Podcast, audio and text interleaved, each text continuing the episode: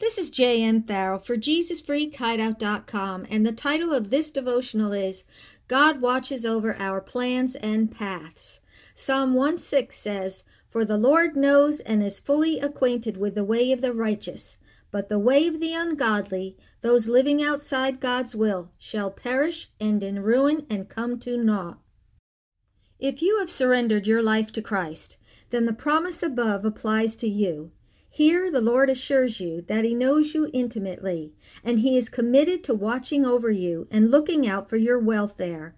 However, He also assures us that those who are living outside God's will shall perish in the end.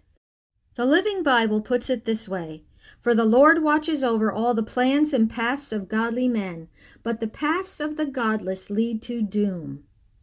God is intimately involved in your plans and paths, and as you seek and serve Him daily, He will see that you stay on course and fulfill your God given purpose and potential. The Lord's promise in Romans 8:28 is similar. And we know that God causes all things to work together for good to those who love God, to those who are called according to his purpose.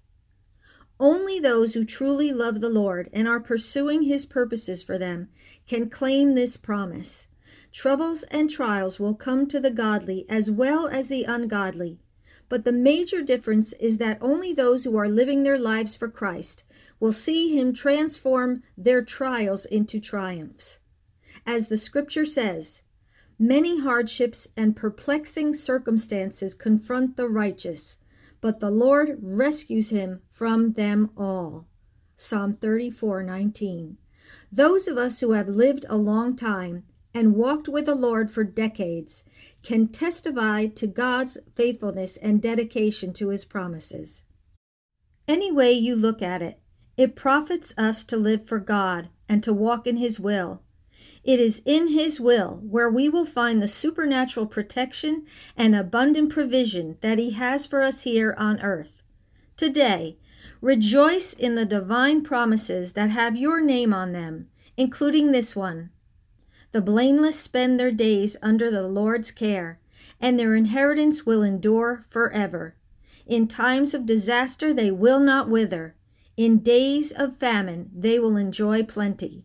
Psalm 37 18 to 19. Hallelujah.